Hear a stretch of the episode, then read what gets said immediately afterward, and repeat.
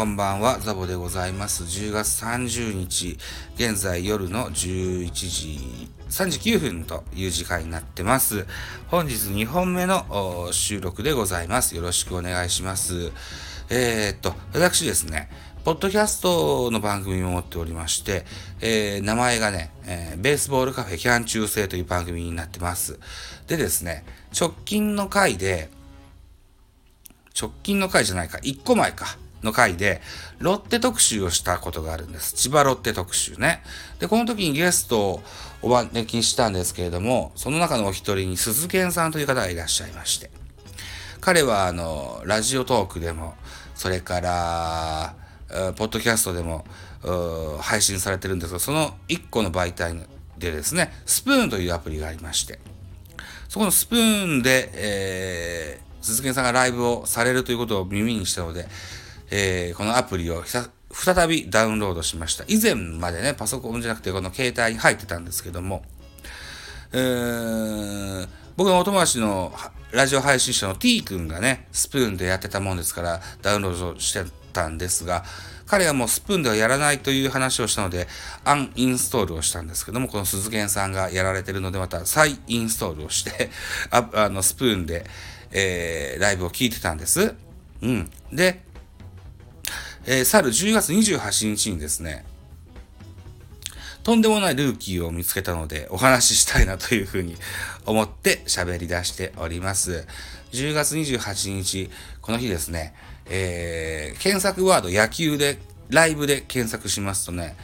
え、小幸さんという方か、お幸さんだというか、いう方か忘れましたけれども、えー、っと、彼女、この子は女の子なんですけども、彼女の話を聞いてみますと、えー、2時間前にスプーンをダウンロードして、そのまますぐライブを始めて2時間喋ってますと、野球の話しませんかっていうタイトルで、あのー、やってらっしゃったんですよ。うん。で、そう、2時間、いきなり一発で、一発目から2時間喋って、えー、観覧車が200人ですよ。ね。すごいですよね。あんな集まるもんなんだ。女の子というね、ことはね、わからなかったんですよ。えー、っとね、スプーンのその番組のサムネイルは、あのね、なんだっけあれ、ジブリの映画で、うん、妖怪の映画、もののけ姫だ。もののけ、もののけ姫のアシタカのね、写真を使ったサムネイルだったので、僕は男の人が配信してるかとばっかし思って聞きに行ったんですけども、女の子でしてね、ひそひそ声でね、えっ、ー、とね、ホークスファンの女性でしたね。うん。2時間、ダウンロードしてすぐ配信始めて、いきなり2時間喋って200人集まるっていうね、